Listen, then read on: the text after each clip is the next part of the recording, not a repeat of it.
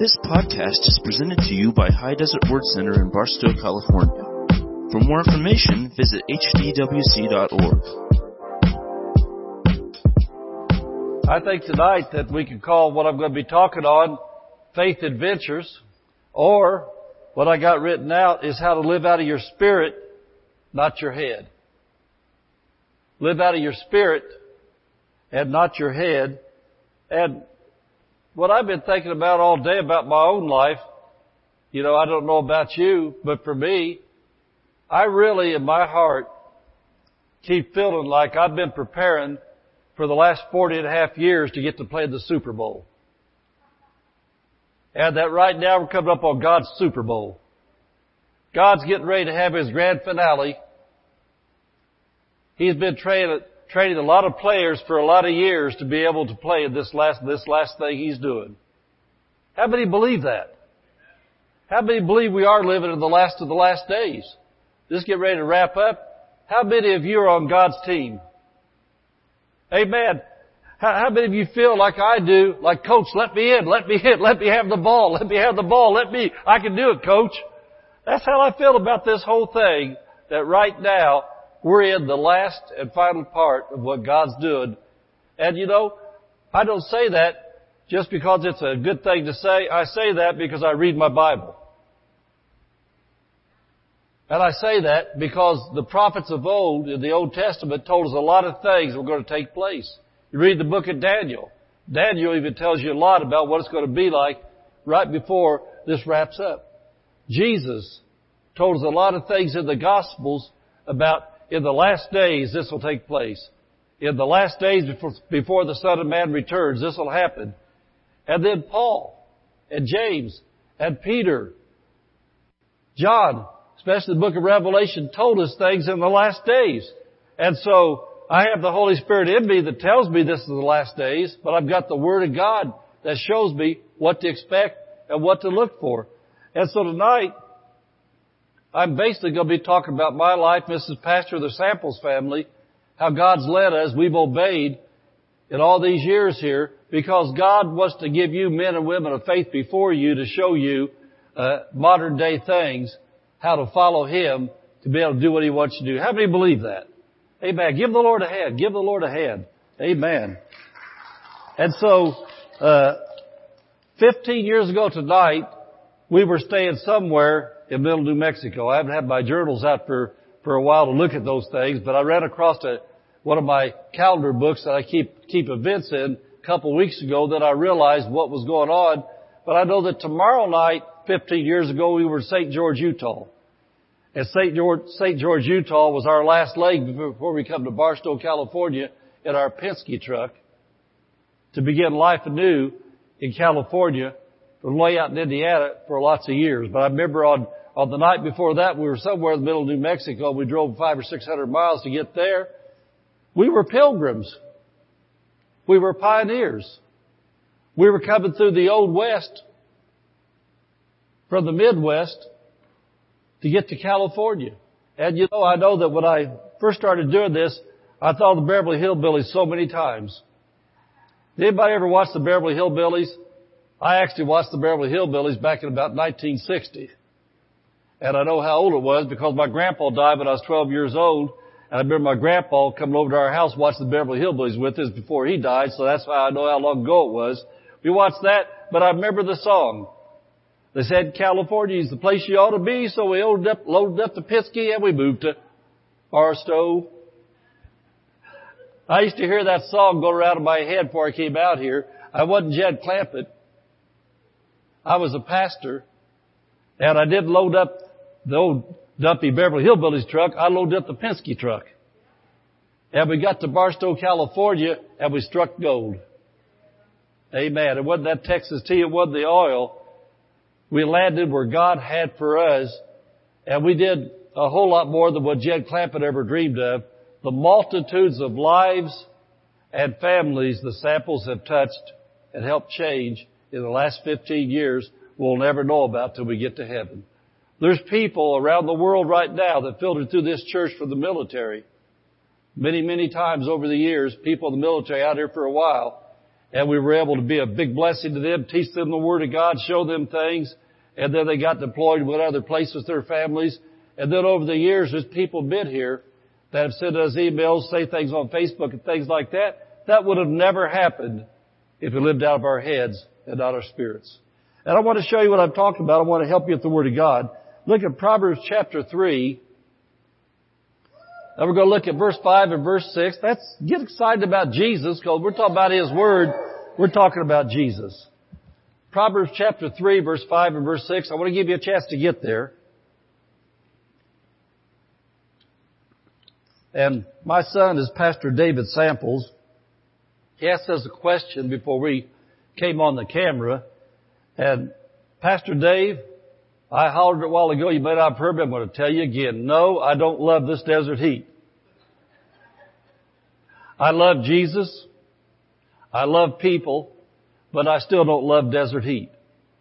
But I say this, after living in Indiana for 54 years, I did not love Indiana cold either. I did not like being sometimes at 40 below zero.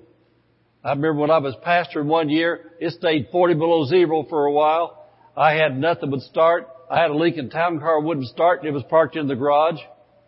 I had a Chevy, uh, whatever you call them, the luxury van type thing fixed up all the fancy stuff in it. It wouldn't start. I had an old Ford van that was a church van that sat beside my garage for a while. We hadn't used it. And I went out at 40 below and hadn't started that thing for at least two or three months and that Ford van started up. And so because we got that old van started up at 40 below, then was able to get other things moving after a while, got things going. But no, the frigid cold out there is as horrible on that extreme as the desert heat is out here. But praise God, I'm so grateful for air conditioner. I'm so grateful for the anointing of God to be able to help people of God. Amen. And so Proverbs chapter 3, verse 5 and verse 6 says, trust in CNN. Trust in Fox News. Trust in your favorite politician. No. Trust in the Lord with all your heart.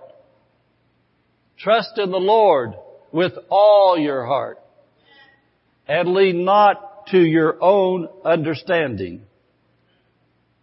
Lean not to your own understanding.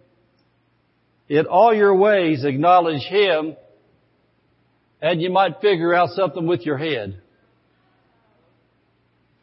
In all your ways acknowledge Him and then get a pencil, pencil paper out and write a column of pros and cons for things He tells you to do. Look at the reasons you can, look at the reasons you can't, and then figure out your head and say, I'm sorry, God, I can't do it because I, re- I, I put down my understanding the reasons why it would be good, the reasons why it wouldn't be good.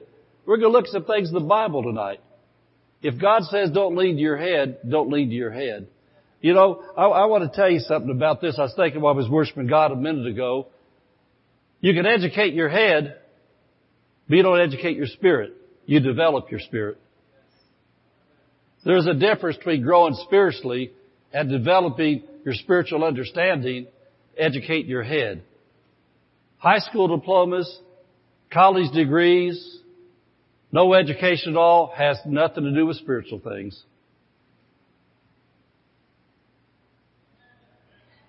I know education has become a very big God in the times we live in. It's because of a lot of United States education that God's not in America like He ought to be. Amen. I'm not of against the education system. You know, education's good if you use it right, if you learn right. But the whole thing is, a lot of educated people have legislated God out of America. Amen. And once again, I'm not coming against education, but whatever education annihilates what the Word of God says, you gotta go with the Word of God. And God said right here, trust Him with all your heart, lean not to your own understanding. And so when you let your head override your spirit, you're going to lose every time. Amen. Amen. And I want to say something one more time because I've never heard it quite like this before. There's a difference between educating your head and developing your spirit. You develop your spirit by being a person of prayer, by being a person who continually feeds on the Word of God, who continually is in Christian fellowship in a place like this or any other good church where the Word of God's taught, where they worship Jesus, where there's the presence of God in the church. And when you get in an atmosphere like that, your spirit becomes sensitive to the Holy Spirit. And then the Holy Spirit, when you live a life like that, will put things in your heart. And it's not things that you learn by going to school. It's things you learn in the Holy Ghost school. Amen. And so as you obey things that He puts in your heart that are in agreement with His Word, then you're growing up spiritually. And as you develop your spirit, your spirit is a safe guide for decisions to make in life. And because I'm not going the direction of teaching on spirit, soul, and body necessarily tonight, uh, I'll just say a couple things here because I need to say them as we're getting to where I want to go. In 1 Thessalonians chapter 5 verse 23, 1 Thessalonians chapter 5 verse 23, he tells us that we're spirit. The real us is a spirit being. We have a soul, and our soul consists of our mind, will, and emotions, and we live in a physical body. And then also another verse, in Hebrews chapter 4 verse 12, verse 12, it says the Word of God is able to help us separate and distinguish the difference between our spirit and our soul. Our spirit gets born again when we ask Jesus into our heart. And so our spirit becomes a brand new person. The Holy Spirit lives in, in our spirit, not in our head. And, and uh, our soul, being our mind, will, and emotions, is where reasoning comes from. Tried to figure it out. Tried, tried, tried to decipher things and work things out. And so God speaks to our heart, to our spirit, and when God puts things in our spirit, our conscience is the voice of our spirit. Our conscience is what speaks to us, and then sometimes the Holy Spirit speaks louder than that to us. But our conscience is the voice of our spirit. Now listen to this and reasoning is the voice of your soul. Reasoning is the voice of your soul. Your soul is your mind, your will, and your emotions. Christians allow themselves to be led by reasoning and emotions get into trouble many times. And your will part of it is the part of you that makes decisions and choices. I've got a thing I say all the time is this, is that choices have consequences. That your life won't end in success or failure by chance, but by choice. God puts things in your heart. And if you don't live out of your spirit, out of your heart, but you live out of your soul, you're going to reason out why what God said to you can't be true. I'll give you an example. Tithing and money things. That's one way that God talks to people. They reason out why they can't do it. I need that, God. I can't do that. But in your heart you hear, but that's what my word says do. You need to do this. But then you reason, but I can't afford this. Well, you're living out of your soul. I'll give you another thing. God puts in your heart, you're to love and forgive. You're to reach out to people. God, God said through Jesus in Matthew, He said, love your enemies. He said, bless them. Do good. He said, those that despitefully use you, pray for them and bless them. And then your head gives the reason and overrides your spirit and think, I can't do that. I can never forgive them for what they did to me. Well then, you start living out of your soul. And you live out of your soul, you're never going to win. And so, anyway, your spirit, your soul, and body are three different things. And we're talking about how to live out of your spirit and not out of your head. And so I learned years ago, while sitting under good teaching of seasoned, of seasoned men and women of faith and watching their lifestyle, observing their lifestyle and their ministry fruit. And I began to do what they did and I got the results they had in life and ministry. But I sat under people, great faith people that lived a lot longer than I had, been Christians longer than I had, and I saw what they had. And I decided I wanted that. So I began to do what they did. I trained myself to live out of my spirit and not my head. I want you to look at 1 Corinthians chapter 11. 1 Corinthians chapter 11, verse 1. And you don't develop your spirit overnight. Just like education. You don't go to school and learn everything the professor knows just by going for a semester or two. Or doing just a few things that you saw them do. And you know, I think about my son Joe. He's a, he's a great United States Marine now.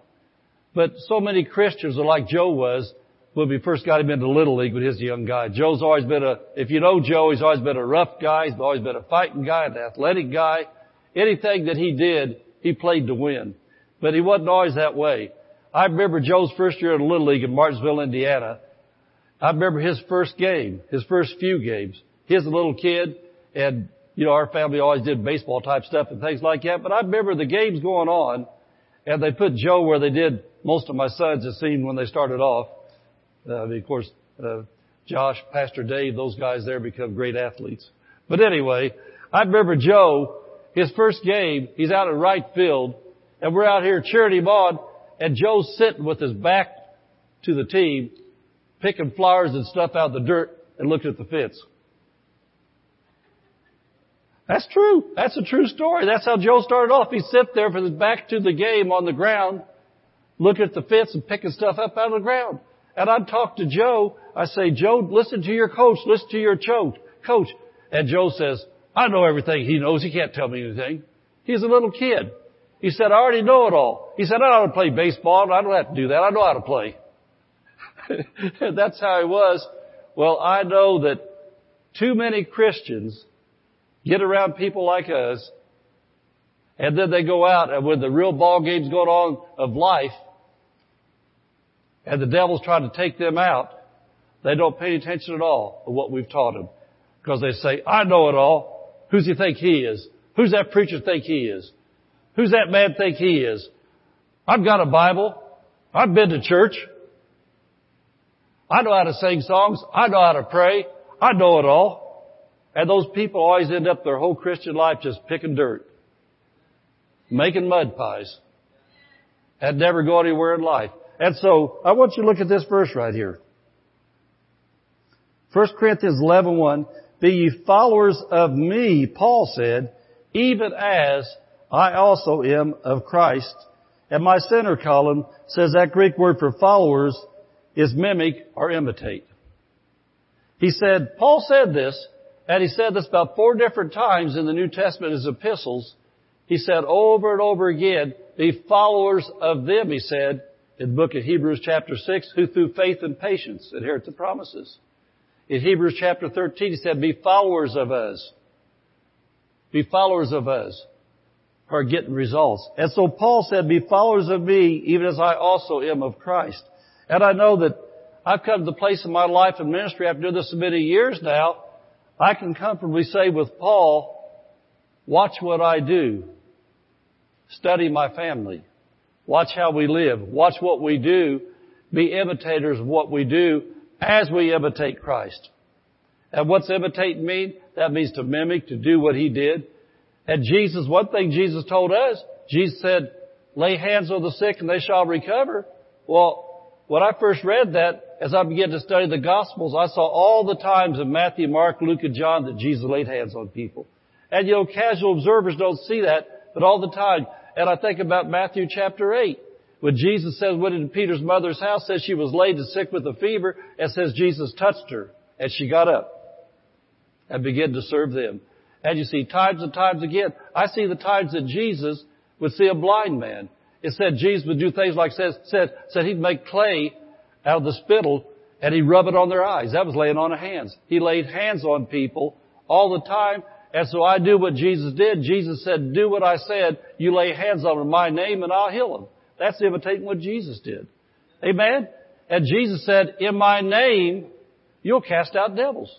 And so I see that Jesus came up to people all the time that the devil was harassing them, possessing them, oppressing them. And Jesus would say, come out. It says the demons came out and people were delivered. And so in my life, many times I've seen people being harassed by the devil and I imitated Jesus because he told me to. So I'd say, in the name of Jesus, devil, let loose of him. Loose him and let him go, and he would. So then Paul says now, be imitators of me, even as I also imitate Christ. And so, over the years, myself, I personally imitated Brother Kenneth Hagin. And lots of other men and women of faith, but Brother Hagin more than any, anyone else because I love Brother Hagin fruit.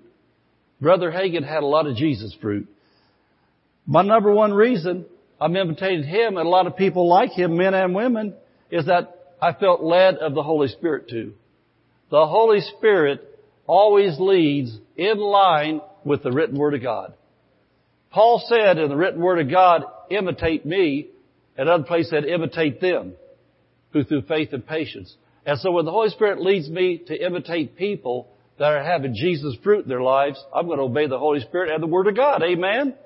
And so I love, I loved these people that God's put in my life because I like the results of seeing them walk in divine health and receive divine healing if they need it. I'm so grateful that two years ago, because I learned off so many men of faith how to receive healing, that when I had stage four blood cancer, then that same year had 99% blockage in my main heart artery, that I'm back in divine health today. Cardiologist says everything perfect, no problems. Amen. The oncologist says everything perfect with your blood, no problems. That's fruit. I got that off people that I imitate in how they teach and preach the Word of God, how they live their lives. And so I love seeing the masses of people under these preachers that I sit under, Dr. Barclay, and these preachers. I love seeing the masses receive Jesus. I love seeing addicts delivered. I love seeing alcoholics delivered.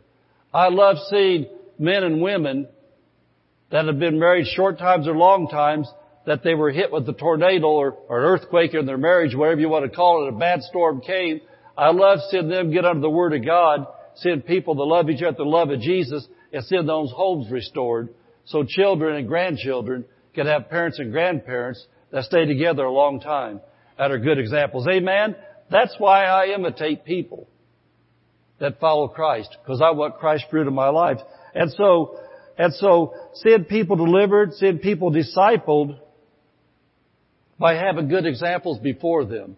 You know, what, I, what I've learned in life, the best way, and the way I say it's this, to breed good Christians in your church, to be able to breed good tr- Christians, is have good leadership for them to pattern after.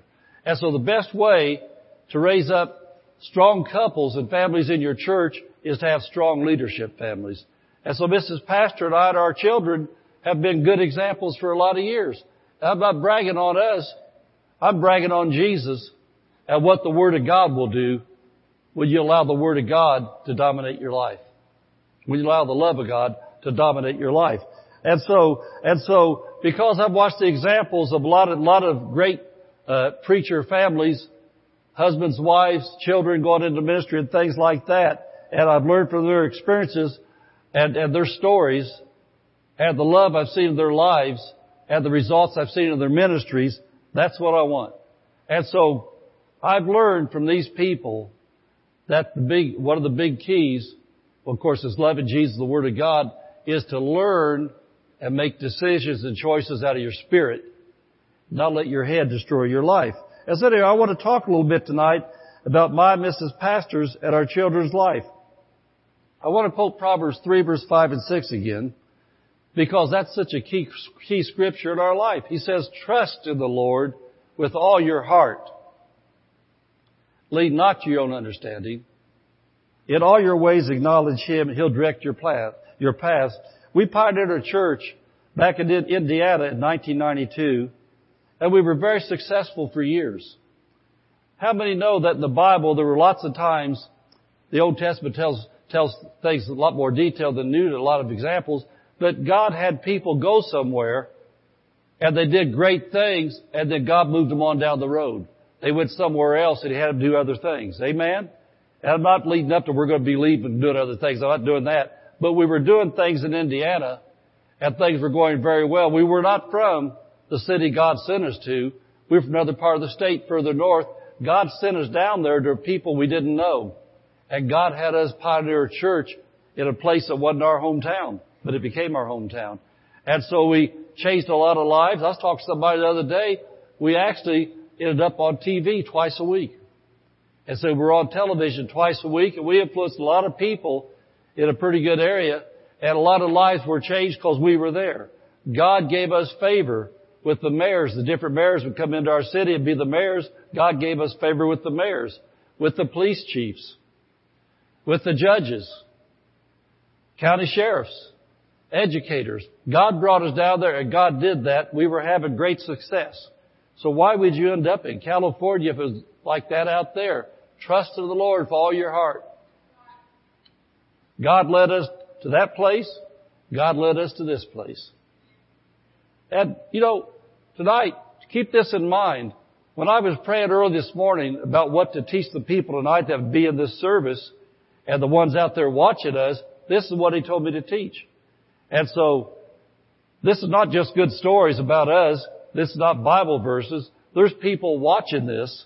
There's people sitting here that if you listen with your heart what God's saying tonight, and then if God wants to do things in your life that your head tries to fight you on, then if you want what we got, you got to do what we did.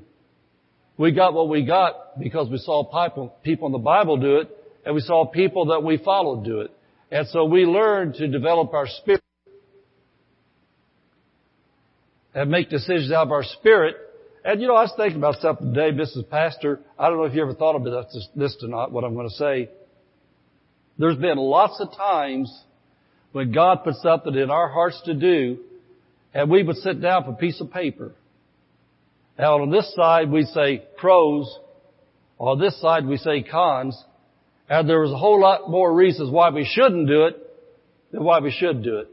And so I was thinking about this today. See what we did? We'd look at all the reasons why we shouldn't, and we'd put our faith to that reason. And say, well, faith will take care of that. We'd look at all the times that we say, there's no way money will be there. Say, well, we ought to get money. We know how faith works. Well, look at all these people in the families. Her family, my family, different ones. Man, they won't like this. They already know you're nuts. Now you're going to prove it. Because we'd go absolutely contrary to the status quo of what people thought we ought to do. And so, well, faith take care of that. We're not men pleasers anyway. We're Jesus pleasers.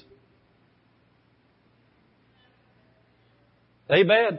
And so we do the pro-con thing, and never one time I don't think was there enough good reasons why we should do it than why we shouldn't do it. But we do it in our hearts. We live out of our spirits. So we say, well, faith take care of that. Faith take care of that. Faith will take care of that. Amen.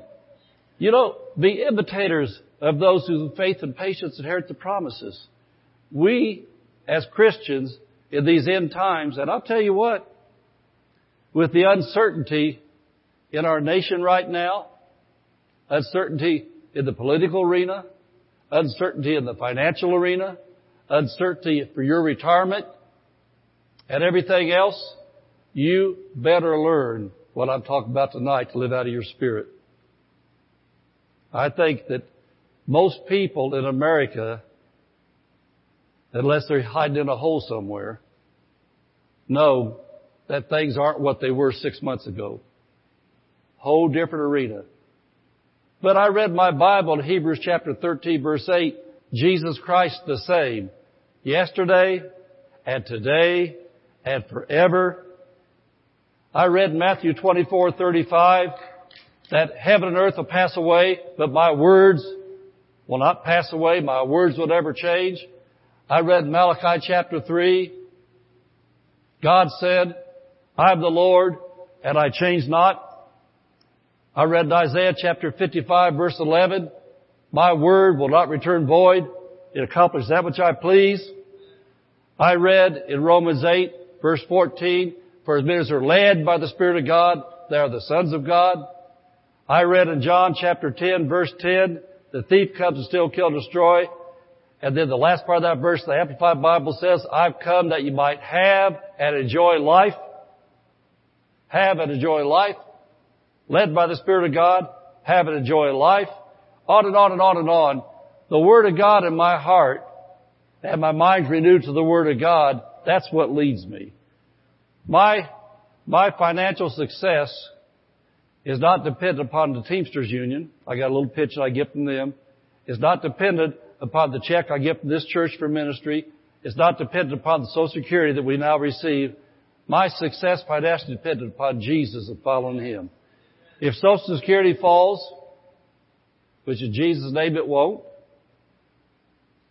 if Teamsters goes under all the way, in Jesus' name they won't. If something happened that there was no income through this church anymore, Jesus Christ is the same yesterday, today, and forever. Philippians 4.19 says, But my God shall supply all of my need according to the success of the United States government, keep people giving away money they don't have because they get it from China, and China's going to say, hey, we want it back. Amen. My success financially is not dependent upon these natural things of this world. I live out of my spirit. I go where Jesus tells me to go. I do what Jesus tells me to do. I tithe, even if it's my last dime. If that's a tithe that goes to God, God gets my last dime then. You know why? Because God's the one that gave me my first dime. And He told me years and years and years ago. Matter of fact, for this move right here, before we came to California, there's some faith decisions we had to make. And I got, I got a tax refund from, from IRS when I was going through the transition, seeing where to go and what to do. And I forget what it was, but there's enough money kept us going for a couple of months off that refund because we lived very, very uh, cautiously for our money. And I remember that I was looking at and I was being hit with my understanding that uh, what are you going to do when that's gone? And one day the Holy Spirit said to me very strongly, there's plenty more where that came from. And then when he said that, I realized that wasn't from the IRS, my tax refund. That was from Jesus. And so then Mrs. Pastor then, because we were both being challenged in our heads about life right then, because we were in the transition, which I'll get to in just a minute, because of that, Mrs. Pastor then, she's the typer. And so she typed up all kinds of little signs. She put a sign in our kitchen. There's plenty more where that came from. She put a sign in our bathroom mirror. There's plenty more where that came from. Put signs all over the whole house. There's plenty more where that came from. And every time the devil tried to tell us it's almost gone, we'd say, no, it's not. There's plenty more where that came from. Matter of fact, up until just the last couple of years, I started with a piece of paper, made a little piece of paper we stuck in our billfolds. And every time I'd open my billfold in California from probably about the first 13 or 14 years here, I see a little crumpled up piece of paper, plenty more where that came from.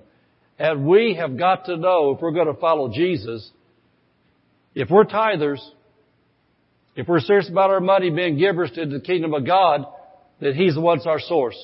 If your job fails, your pension fails, whatever you look to for income and wealth fails, you better have had your eyes on Jesus because there's plenty more where that came from.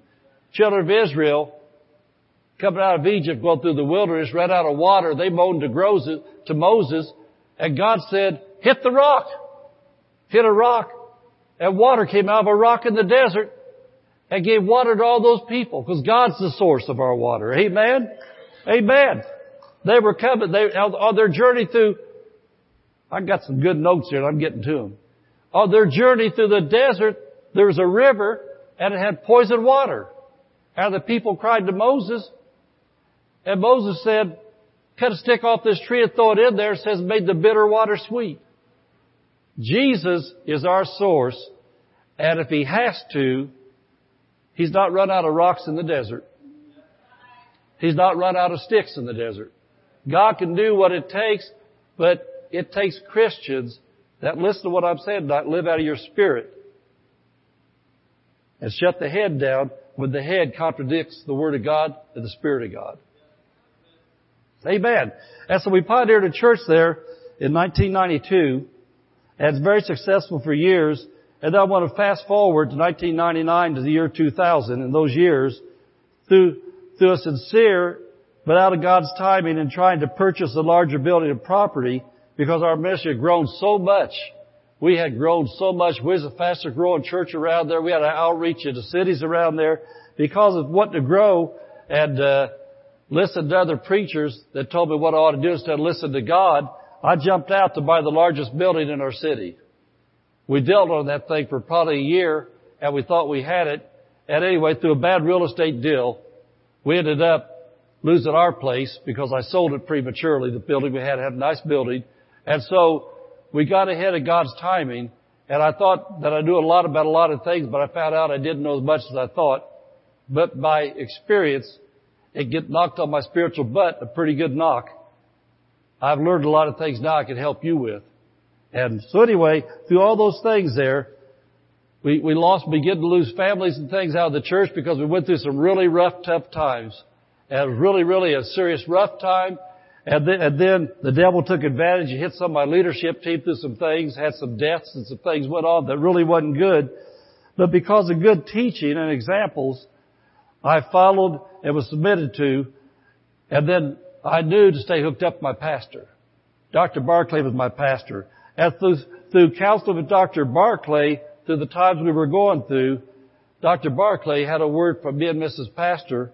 He said, God is not God's finished with you in Indiana, but God's not finished with you.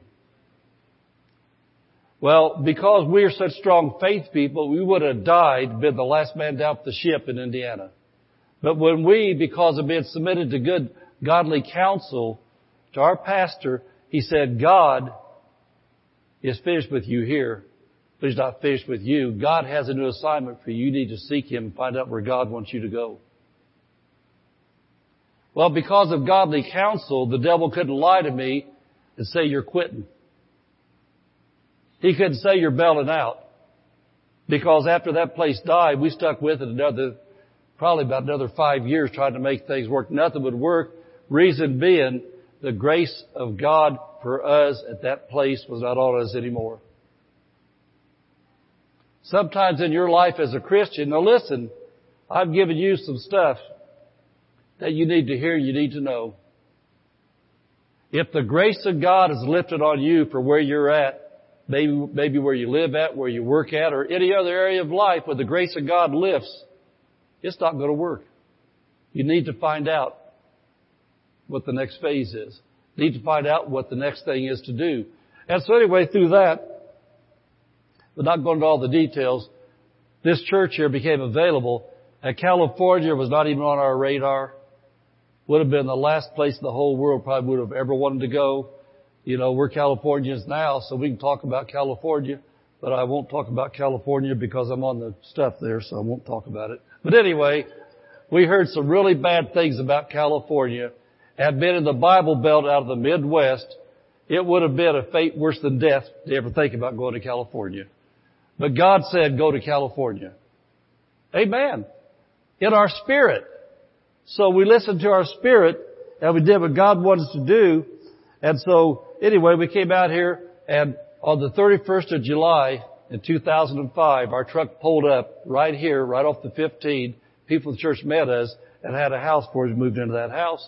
And so that's the rest is history. But I want to look at for you as we close is Hebrews chapter 11, verse 7 and verse 8. Hebrews 11, verse 7 and verse 8.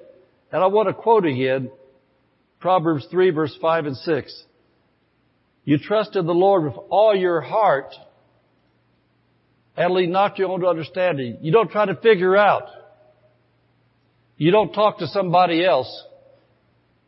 Can I throw something out here for people to get flaky teaching sometimes? You don't need three or four confirmations when God speaks to your heart. Because chances are, because it's your heart, and what He wants you to do is so wild compared to what their heads would tell them, you're going to have three or four religious people tell you not to do it. Amen. Amen.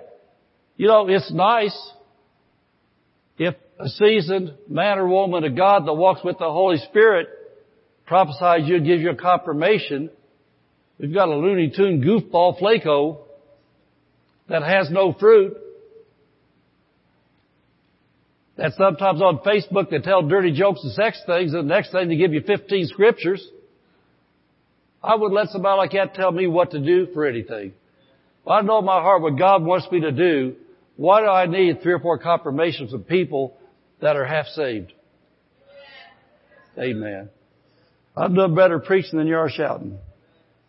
Hebrews chapter 11 verse 7 and verse 8, there's something I want you to see in both these verses, and I'm talking about how Mrs. Pastor and I and our family live out of our spirit and not our heads. It says, by faith, Noah being warned of God of things not seen as yet.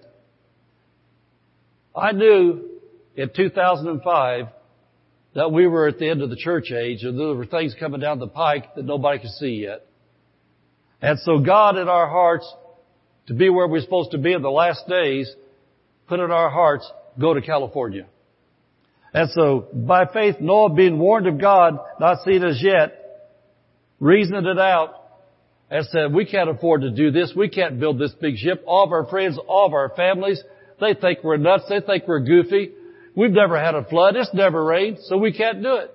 No, God put in his heart to build an ark and says, Noah moved with fear, with reverence, prepared an ark to the saving of his house. And by the which he condemned the world and became heir of the righteousness which is by faith. It says because, because Noah heard from God, he didn't tell God why he couldn't do it. says he moved with fear. He started doing it. God said, Noah, build the ark. Took about 120 years to do it. But he did it. And then something that a casual reader doesn't see said because what Moses, what Noah did, he condemned the world. When Noah did what God told him to do, that God said, okay, it's flood time.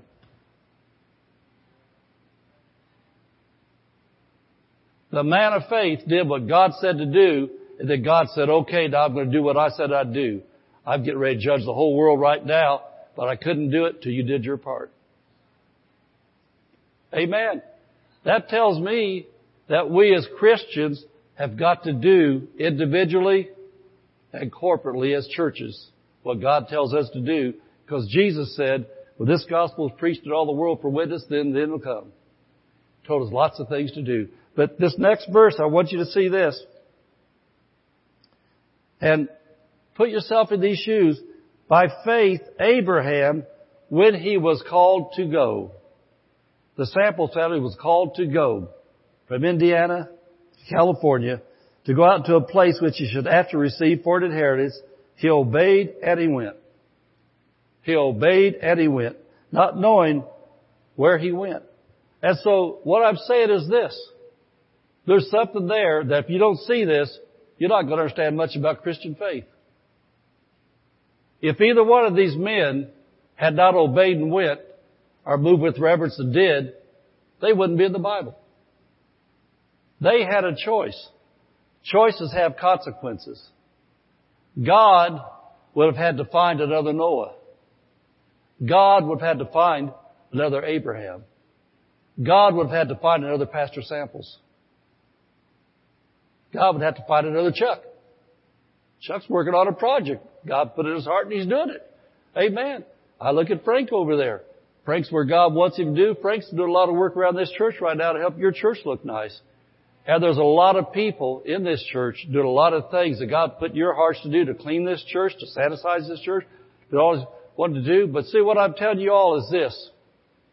The blessing, the peace, the joy of life is doing what God puts in your heart to do. But God is so good, He gave you a soul in addition to your spirit, and your soul's where your decision making comes out of.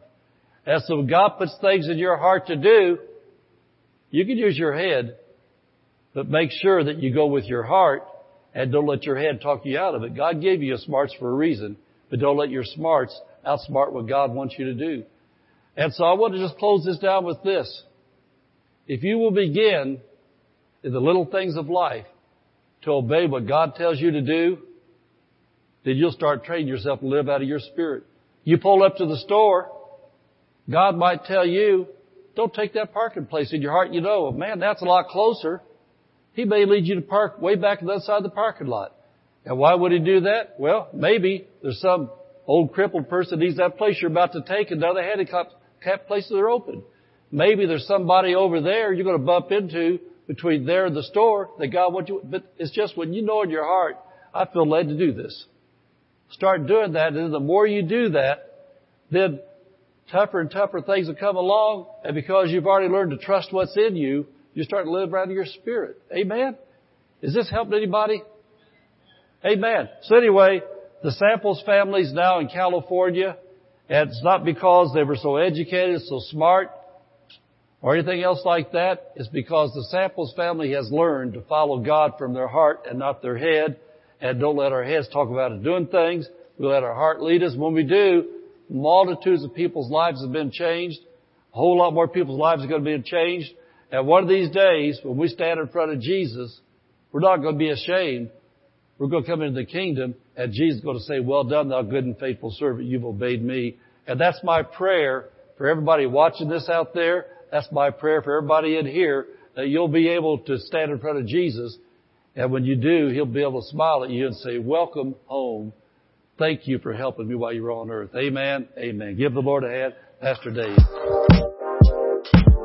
Thank you for listening to this podcast. For more information, visit hdwc.org.